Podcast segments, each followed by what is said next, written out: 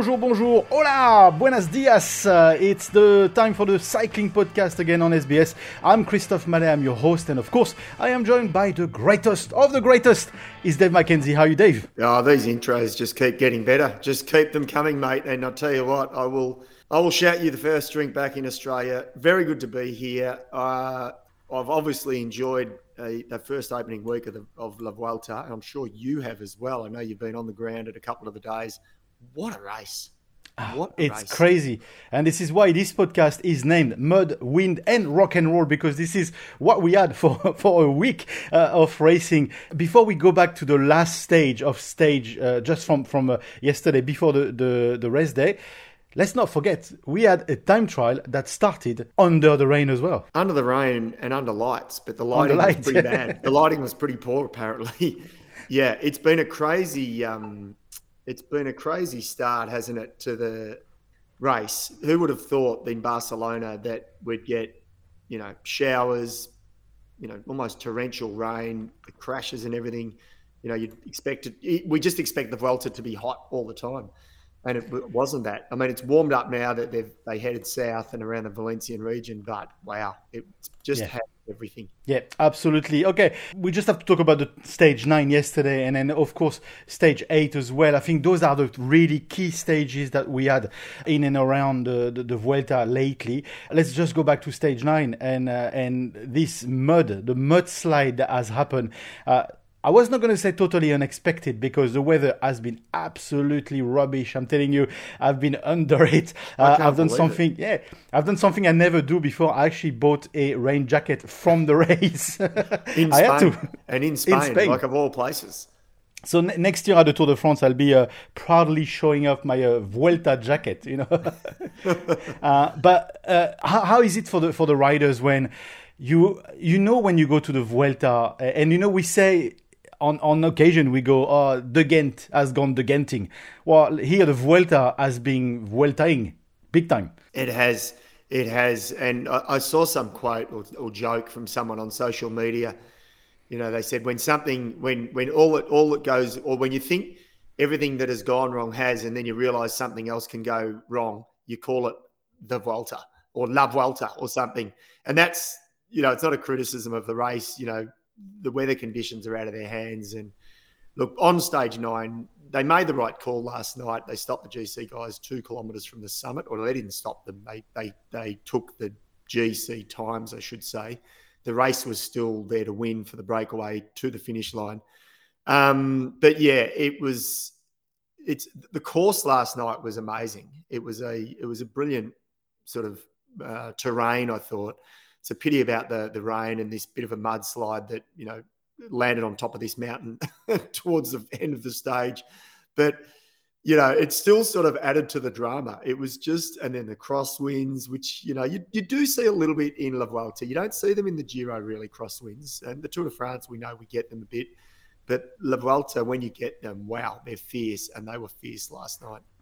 Yeah, hundred percent. And then, of course, uh, in this race there, we have an American in red. This uh, didn't happen for the last ten years. So it's been. Is that the rock and roll bit? It's the rock and roll bit. Like Sepp is rock and roll. I don't know if you agree with me. guitar. yeah, uh, I know some uh, Scotson brothers uh, play the guitar as well, but uh, yes. um, but Sepp is just rock and roll, and and I mean, how good is he for, for a leader? Uh, I, am going to put this to you actually, because this is my main question. We've had uh, this Netflix series. We've had, you know, so many newcomers to, to the sport itself. They need the world, the, the world and the world of cycling needs someone like Kuss to show up and let's face it the, the, sports needs the US but we need someone like like Sepp to to be maybe to carry these iconic sporting events I would say events uh, to the US, don't you think? Yeah, it's it's an interesting question. I guess I guess what you're alluding to is, you know, we need the scene, the US scene, to to raise back up, and because there's, I guess there's plenty of good American bike riders out there at the moment, you know, and it's and it's building, I think. Um, and, and ironically, it's the gravel scene in the US that is actually you know, got legs, which it has everywhere else around the world at the moment. Is Sepp Kuss the right guy? Um, he I don't think he has an enemy in the peloton, and I think most journalists like him. I mean, I've I've had the pleasure of interviewing him a couple of times at the tour. He's a he is a, a real gentleman. He's very polite. He's a he's a nice guy. He's funny. He's you know he's very um, shoots from the hip. Is he too nice? You know, do we need it? Do we need someone who, who's polarizing? And you know, the first person that comes to mind is Armstrong, Lance Armstrong. But you know, I think everyone loved Armstrong until he admitted to his doping, and then then he was polarizing. Then it was a 50-50. So, but I think you're right, Christophe. I think we we do want and we we do need, whether we want to admit it or not, as a sport, we do need the US to bounce back and be successful and have races because with that will come sponsorship and maybe the combination of Sepp Kuss, Netflix, etc., and you know, and the more globalization of the sport maybe that's the answer as a whole. Yeah, but do, do we actually need the US to, to be nice? I mean, historically, historically, we don't necessarily need I mean, them to be nice. Yeah, and, and, and when did we want the US to be successful? aren't they successful? Exactly. Aren't they successful enough at everything else? Um, yeah, I mean it's and that's tongue in cheek, of course, but um, yeah, look, it is interesting. It's we've had the discussion. I think you and I and, and I have I know with Keno and a few others and that the tour possibly. I think the sport, and I'm maybe digressing slightly here, but I think the sport is doing full circle. So what I mean by that is, you know, in the 50s, the 1950s, and even before that, as we know, the sport was huge. It was the names were household names, not just sporting names. The, the top cyclists back then were household names. You know, and the, the competition, there wasn't much competition. There wasn't internet, there wasn't this, there wasn't that. Cycling was big. Then it sort of failed to keep up with the likes of tennis, golf, football, etc. Those sports that really developed and they developed professionally. Cycling lost its way a bit. I feel like now cycling, it's a slow burn, and that slow burn is starting to get legs. It's getting wheels, and that that big wheel is starting to roll faster. And the Netflix yes effect has helped absolutely. And yeah, we have to credit ASO, don't we? with the way they package up the Tour de France, the way they package up all of their races, I feel like we're on the, you know, the edge of our sport, believe it or not, going exploding even more. Even, and we all say it's exploded in the last decade, but I feel like we're on the edge of it exploding again. Yeah, absolutely.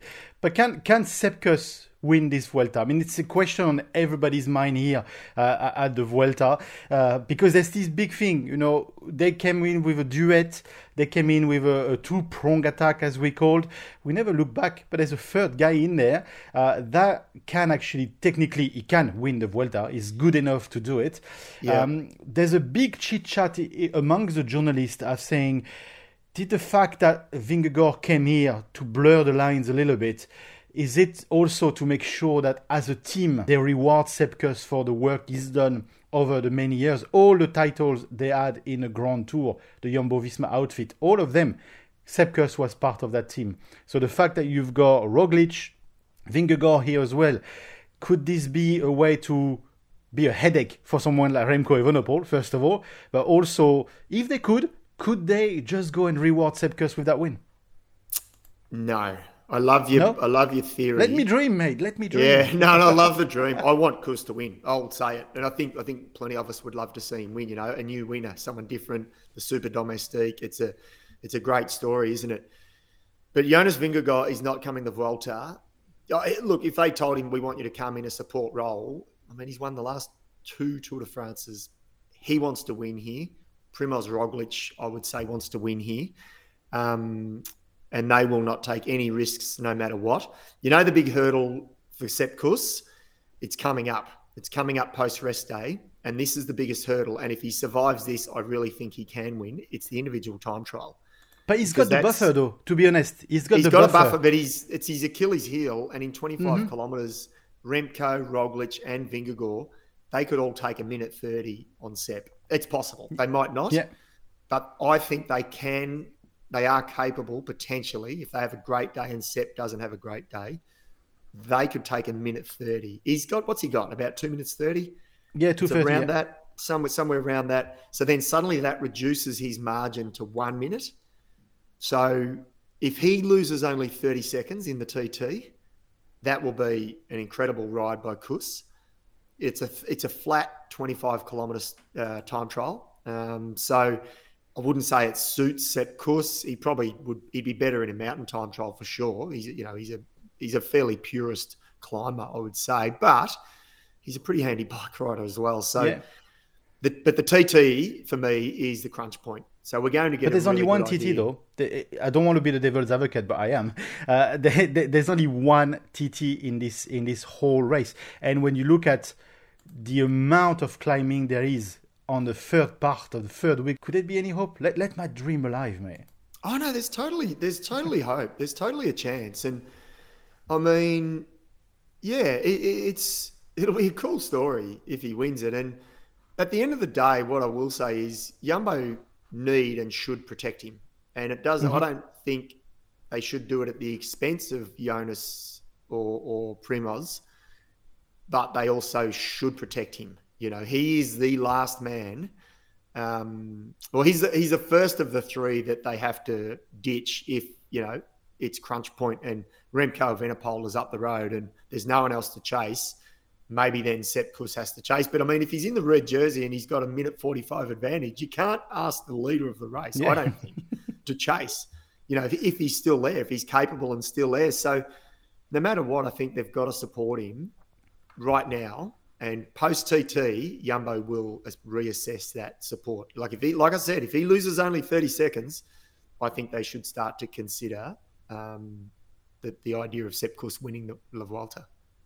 There's only one thing that makes me think my whole theory is completely screwed. Do you know what? Oh, so is? now you're. I try and debunk you the whole time. You go against me, and now you're going to tell me yourself that you've worked out your theory might not work.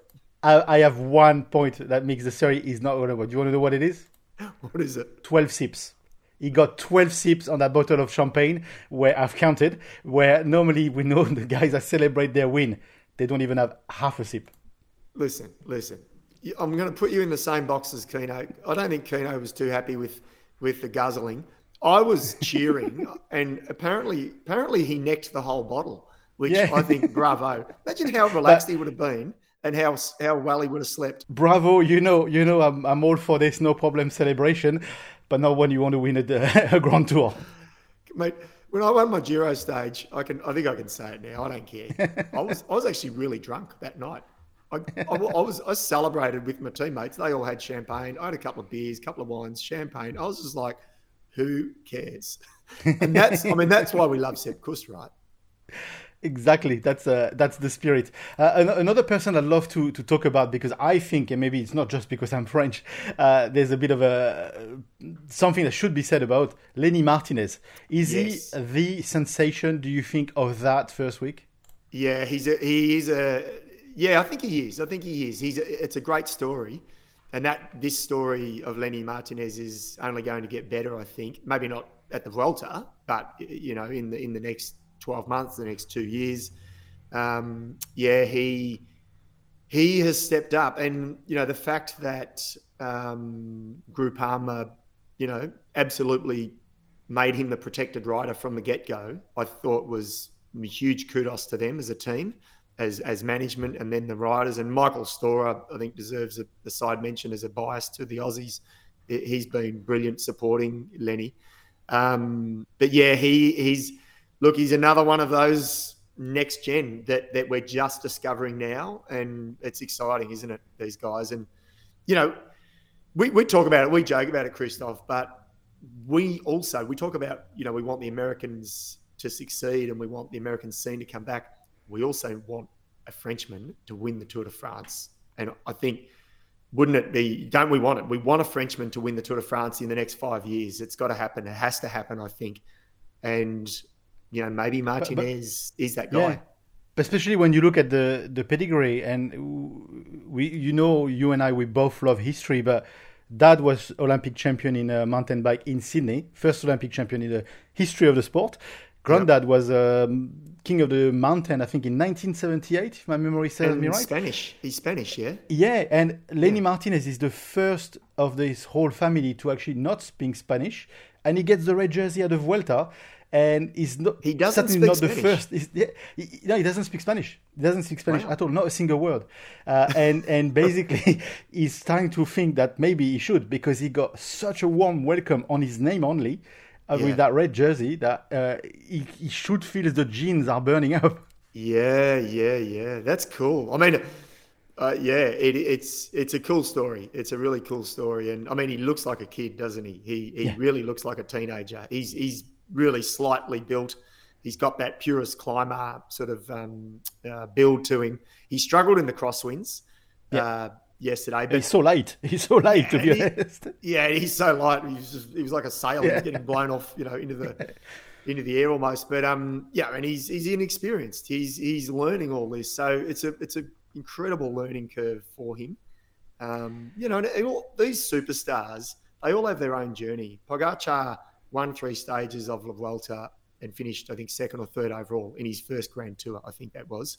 Martinez won't do that. We know that. No. Mhm. But his journey will be different. And his journey still may take him to the top step of the Tour de France one day, or the top step of the Giro, or the all of Vuelta. So he's definitely got something special there. Yeah, absolutely. And then you can't uh, help me smile by the fact that this week of the Vuelta was very tricolor. We had a Soupe winning the stage as well, a red leader uh, winning on your home ground as well uh, in Oliva. Uh, Yes. What a win! What a celebration! What a what Yeah. a and actually, interestingly enough. Is when you look at it, you've got uh, Martinez that is neo pro, just stepped up from the development team from uh, Groupama FDJ, and then you got Soupe that's done exactly the same 15 years ago. He's won one stage uh, in his first win in 15 years ago, and he had to wait all this time before he Yeah. could do it again, and helped everybody else to do it, and he did it almost by mistake. Yeah, it was it was a cool it was a really cool win. I mean, we finished the comms that night, and um, you know, with the Did you want to grow a beard Sydney- straight after that? Ah, it was it was good. It was cool. You know, we and you know we we, we will we'll, we'll get to him in a second, Kaden Groves. But you know, we were gunning for Kaden to win his third stage, and he was obviously disappointed and a bit frustrated. But the story of Soupe, as you say, you know, be, playing that Super Domestique and the celebration afterwards, and what I did see, I'm not sure if you've seen it, Christophe, and to anyone listening on social media, guess who's guess which camera they put on the bike that day Yeah. for the for the on. on So you actually don't vision. see the actual win. You see the wind from the rear view mirror. from the rear, yeah, from his butt, basically Yeah. looking backwards. it was cool. It was Yeah. really, and it, you know what? It actually looked easy when you're looking backwards. Um, but yeah, and and I, I'll add something. I was at that finish. I was the one that filmed the celebration where you see Soupe waiting for the celebration to come, and then he comes, and then you could see. Uh, I don't know if I captured it well on the uh, on on the on the video, but in his eyes, you could see the anxiety waiting. He was waiting, and then the release, Oh, yes, and then yeah. after that, it all went went hell loose. But apparently, because I've got my ins uh, with uh, Eurosport, Eurosport was saying uh, staying with them at the same hotel that night, and they had the worst lukewarm celebration ever. Like they they You're didn't they, they opened up a bottle, no one really drank. They went, yeah, okay. That's fine." So my theory is What? it probably wasn't champagne. It probably was some Spanish wine. They were just went, oh, being a French team, going, we're not celebrating with this. Oh but they didn't celebrate that much that night. that is ridiculous. I did see some vision of him having a little bit of a dance somewhere, but maybe that was separate. Yeah. But Yeah. come on, guys. Yeah, I know. You the- need to celebrate the- your wins like you did, like you did. You know. Get on the Sepp Kuss program. The Dean Mac will send through the files of how to celebrate. It's it's really not that hard. You know, you put a disco ball, couple of bottles of wine, couple of bottles of champagne. You bring You need a shoe. All you need is a shoe. You don't even need a glass. You need a shoe. You don't even need a what you need. glass. Exactly. It's easy. It's easy. Uh, before Um, we close this uh, this podcast, of course, the Aussies, Kaden Groves, uh, Yep. despite not winning in Oliva on stage seven, still a very good start of the Vuelta. Hopefully, hopefully, if nothing happens, he should bring that green to Madrid, and he deserves it, even just based on that first week, because he did so well, not necessarily on all the sprints, but he done so well on all the intermediate sprints, scoring the points. Yeah, he, he's he's up for it too. He's up for the green, isn't he? He, I think he's he's definitely got an eye on it now, and you know he's at effectively at the halfway mark or close to it, close enough. So in about two days' time, I think two or three days' time, in terms of the race, so stages I'm talking about, once we resume post rest day, um, that's the next sprint stage. If he wins a third stage, I'm pretty confident he will, and his team are doing a great job. Mm-hmm. He will equal the record of an Australian start winning multiple stages at the tour, which is three. Robbie McEwen has done it, and Caleb Ewan. They're the only two, which is sprinters. No surprises. Yeah. Sprinters generally win multiples if they're you know having a good race. So he's he's doing something really special here. Two is two is incredible in its own right, and now he's got four stage wins to his name, Grand Tour stage wins. That is, Yep. of course, the Giro one he won this year, La Vuelta last year. So Kaden Groves, he he's the next guy now. I think for Aussie fans and Mhm. us commentators to as a sprinter. And we don't want to, you know, push aside Caleb Ewan. I hope Caleb Ewan bounces back next year. But gee, Kaden is he's on his way, isn't he? He's on his horse and he is galloping down the road. Yeah, and then uh, of course uh, Caleb just became a, a father again uh, for Yes. the third time uh, during this week as well. Uh, Yeah. Is there ever been a green jersey winner of the jersey in Madrid? I don't think there's been. I think An Kaden Grove can be the first winner of the point jersey. Aussie, yeah, Aussie one, of course. Yeah. Oh, there's been mate. There's been one every year for, but Australian. Yeah. Um, You're cheeky. yeah, I'm cheeky. I'm being cheeky tonight. Um, that is a good question. I, I don't think there's been. Think so. I think it's on the par with the mountain jersey uh, in the Tour de France. There's never been We may, green. you know what? We may have to go back to the 70s. I do not think so. Dave Mm-hmm. Allen, an Australian, is who is no longer with us. Rest in peace. But he won a stage, I think, of La Vuelta. I don't think he won the green jersey though. He- I don't he- think there's been any Australian, from my research, that Hmm. has won the green jersey. So that would be an enormous achievement for Kaden Grove if he is able Yeah. to bring that green jersey to, to Madrid. Yeah, it'll be huge. No, he's got to survive the mountains. That's his. That's his biggest battle. I think, Mm-hmm. hands down, he'll he'll get enough points to win. No one can get near him. I think, but his his biggest battle will be the um the mountains. He needs to make it to, to Madrid for sure. Yeah. Uh, to conclude this podcast, uh, let's look ahead. We got a time trial coming up. You said so. What does a Remco needs to do if he wants to defeat the three bees or the three hornets that are on his back and causing him probably the biggest headache he's ever had in a Grand Tour? Yeah, well, he, he he probably wants to or needs to take thirty seconds on them. I don't think he'll take any more than thirty seconds on Jonas Vingegaard, and no more than thirty seconds on Primoz Roglic. He probably wants to put at least a minute into Sepp Kuss to get to get himself within striking distance of Kuss. So if, I think if he could do that, uh, Evenepoel, thirty seconds into both his rivals, a minute into Sepp, I think he'd be pretty happy. But I don't even think he'll do 30 seconds on on um, Jonas or Primoz. I think it's going to be super super tight. Um, and and the beauty of the race, what we've seen already, um, you know, Roglic attacked overnight on onto onto that summit finish. Took a couple of seconds, maybe. I think this race is going to be tight. I think it's going to be tight between who wins um, and second and third all the way to Madrid. So we are in for a ripping, uh, you know, ripping next 10, 12 days. I think it's Yeah, going to be. We've got two more weeks of it. One Yeah. more rest day in the middle, but two more weeks Yeah, of it. yeah, yeah. It's going to be brilliant.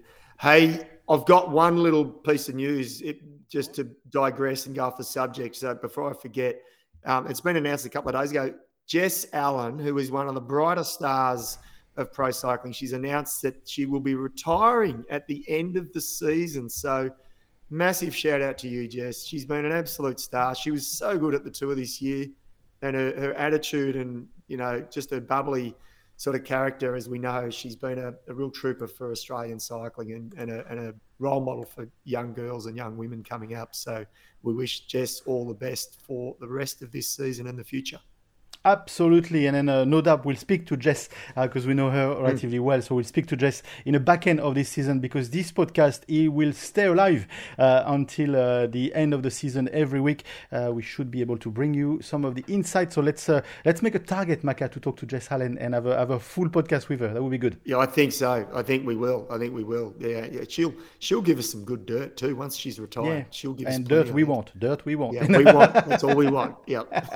Thanks, Macka, all the way from the, uh, from Spain to you in uh, in Melbourne. Uh, hopefully, you'll uh, you'll have a wonderful rest day or end of your rest day, and then uh, recharge for a, full next week. Looking forward to it, mate. And uh, no doubt we will chat again soon. Thank you. Take care.